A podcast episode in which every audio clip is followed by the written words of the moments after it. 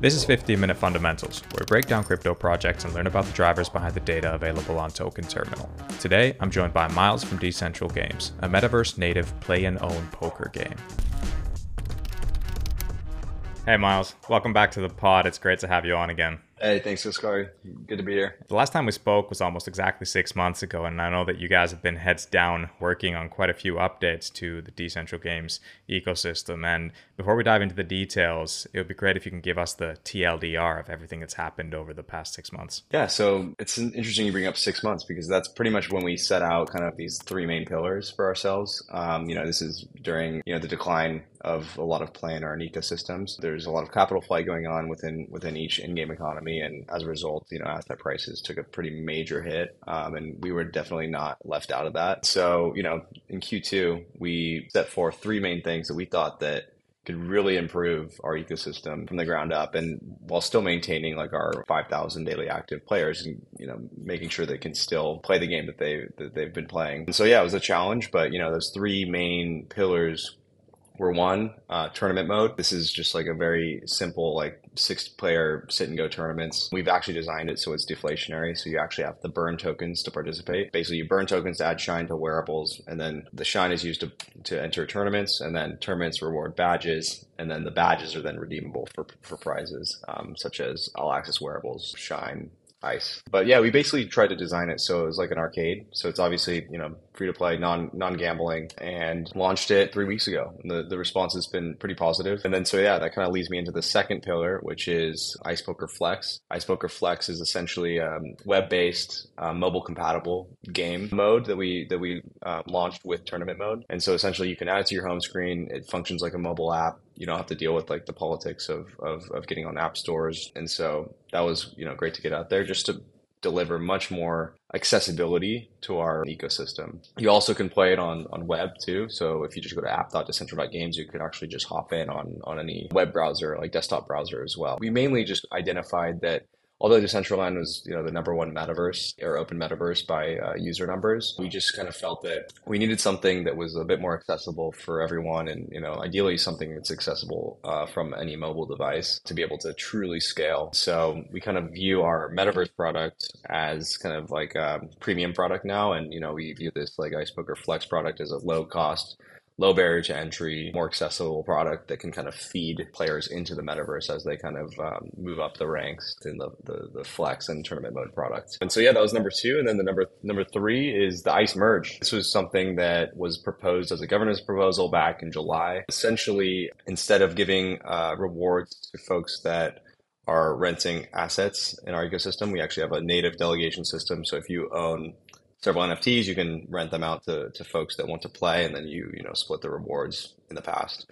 And so basically, what the Ice Merge does is if you're renting an asset, then you get banked ice instead of ice. Um, and we found that you know in the past, you know, folks that don't actually own any assets within our ecosystem, whenever they would receive ice, they would immediately dump it because they have no utility for it. They have no way of upgrading items, reinvesting it in the ecosystem.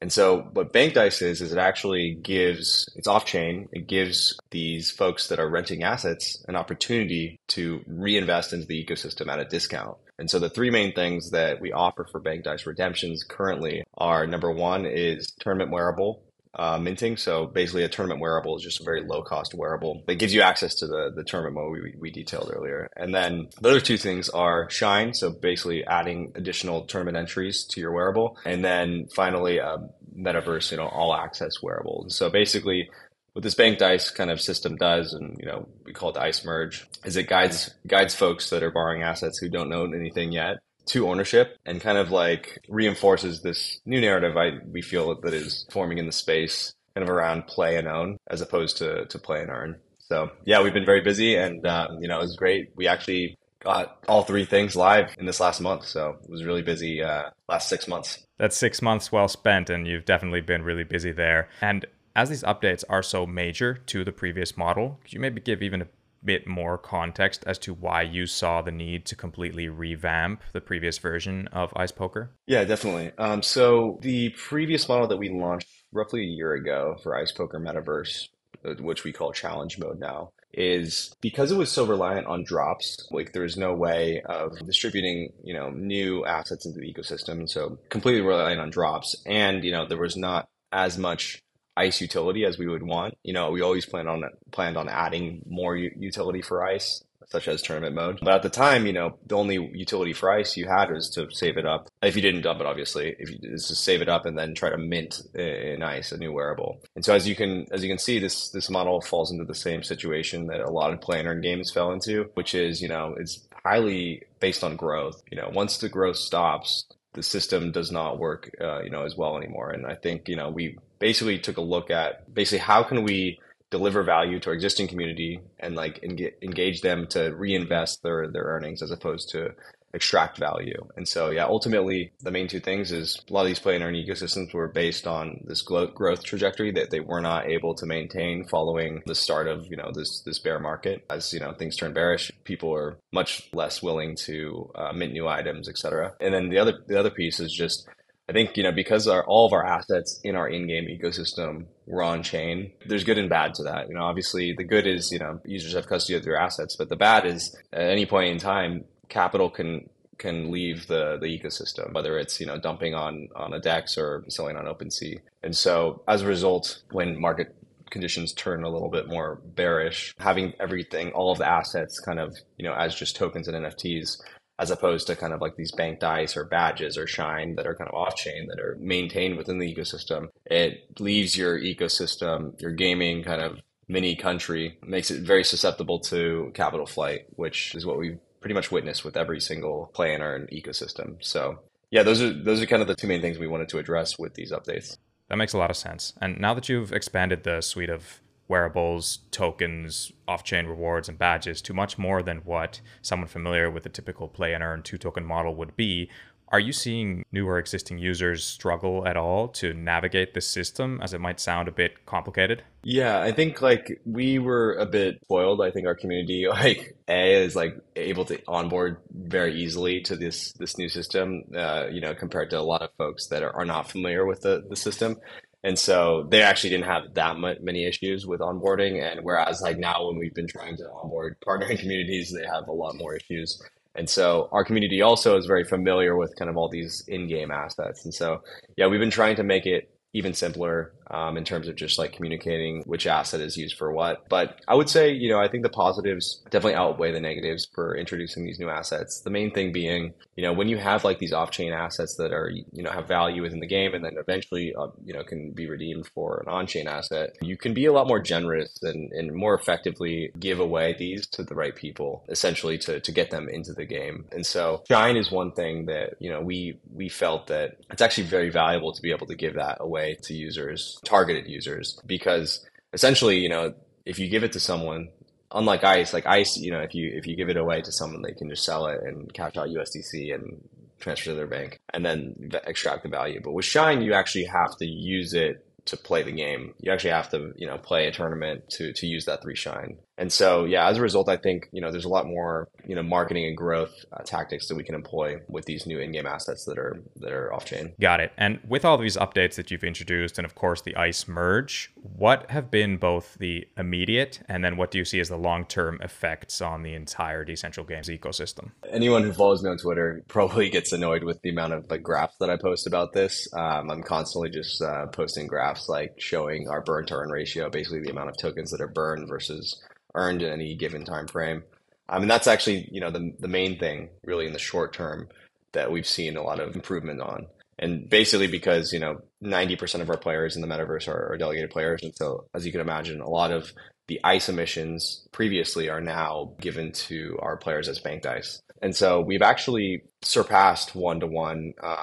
We just launched it like a couple days ago. So so far it's been you know over one one to one, and meaning that our ecosystem has burned more tokens than we have given away in rewards for challenge mode. Obviously, we need to extrapolate this out and see kind of how it performs on like a several week time frame. But it's been great to see just in the short term being able to pretty much cut in half our ice emissions and then you know more effectively guide our delegated players, folks that rent assets, um, to ownership through this banked ice system. And so, yeah, in terms of the long term, I would say that's really the, one of the most important things is being able to guide folks who want to reinvest, give them a discount to reinvest through the banked ice system. And, you know, ultimately, you know, I think people are starting to see it as more of a positive than a negative. Like, you know, obviously um, you can't dump that that asset on the market and cash out and extract value. But if you're actually serious about you know reinvesting and kind of moving up the ranks within our in-game ecosystem in our community, then this is a really sweet deal. You get a 20% discount on minting a tournament wearable, 20% discount on adding Shine to your wearables to play in tournaments um, as well as a 25% discount on like minting your own item given the current market price. And so we've actually been able to pinpoint, you know, folks that aren't happy with the system, they're the ones that extract value from from the community. And so the ones that do like the system are actually the ones that we want to to keep around. So I think it's you know it's shown that it's actually really effective at kind of guiding um, us to acquire the right type of, of folks in our community. Congrats on reaching the burn to earn ratio of over one. That's a pretty big deal, as I understand it's been your main KPI for quite some time. Now, I wanted to speak a bit about the current use of your revenues, as I've understood that for quite some time now, you have used all incoming revenue streams to purchase and burn ICE in order to further stabilize the economy. Can you speak a bit about where you are in terms of current revenue streams and how you're looking at using the money coming in? Yeah, you're absolutely right. You know, I think back in, I think it was like March or, or April or May, we we kind of slowly started diverting all of our treasury revenue streams to purchasing and burning ice obviously this is not great for the treasury because you're essentially just losing that value but you're supporting the ecosystem and we we were okay with temporarily doing this because we knew and we had confidence that those three pillars that we that we discussed at the start of this call would you know be able to stabilize our ecosystem and kind of strengthen it. And so that's kind of the reason why we kind of chose to divert our, our revenue for six months or so to buying and burning ice. In terms of where that came from polygon validator rewards we run one of the largest polygon validator nodes that produces a lot less now than it did during the, the bull market but that's roughly three to five thousand uh, dollars per week that we get from that that we've been just weekly just purchasing ice and burning. Another source that was used to purchase ice, we had secondary sale royalties. Roughly um, on the weekly rate, that's around like two and a half to, to four ETH per week. So it's another source that we unfortunately just been diverting to, to purchasing ice. And then the largest one, one of the larger ones is the metaverse advertising uh, revenue. And so we brought in anywhere from fifty to hundred thousand dollars per month from you know larger Web two brands um, or even non tech brands that have been trying to target metaverse users. It's hefty, you know, it's a lot of, of money because we are 60% of Decentraland's traffic and Decentraland is, you know, the number one open metaverse by, by daily active use. So for these brands, you know, they're not necessarily even looking at the exact like user numbers to target. Instead, they're just wanting to establish themselves early because they're, you know, very bullish on metaverse and want to target the niche, you know, overlap of metaverse natives and web3 users. So that's been a great source of, of revenue as with the other two sources been unfortunately having to purchase ice and, and burning it in the past. But we actually just passed a governance proposal two weeks ago that basically says instead of like burning the ice we're actually going to be purchasing ice with those revenue streams and then just adding it to pairing it with usdc and adding it to the lp and so this way we actually are able to maintain that value in the treasury instead of just like lighting it on fire which is much better i think and it also fortifies our our, our lp position on quickswap for the ice USDC LP. So that's kind of what we've been up to. And I think, you know, once we are well above one to one burn to earn with ICE for several weeks or month, I think then we'll be able to just stack kind of the those revenue streams again in the treasury, which will be a huge accomplishment for us. Can't wait. And outside of what we've discussed during this session, what's next for Decentral Games? We've obviously delivered three major things in the last month, so this is like kind of like a turning point where we're diving into like our, our next like slew of items. But really, the main two areas where I think we're focusing pretty much all of our our efforts and resources are onboarding. We want getting into Ice Poker Flex to be as easy as you know any app on the App Store with no crypto knowledge required, essentially to to onboard, start playing, and then along the way our objective is to educate the user about of the benefits of, of custodying their assets essentially. Uh, but in general in terms of tangible kind of deliverables email login fiat on ramp purchase assets with a credit card no need to have any assets on polygon or any chain to onboard. I think that those those are like the kind of the first things um, that we're working on. And then just in terms of getting the user like into a game as soon as possible, um, which is you know what we definitely need work on now. On top of onboarding, the second main kind of area is just acquisition, user acquisition.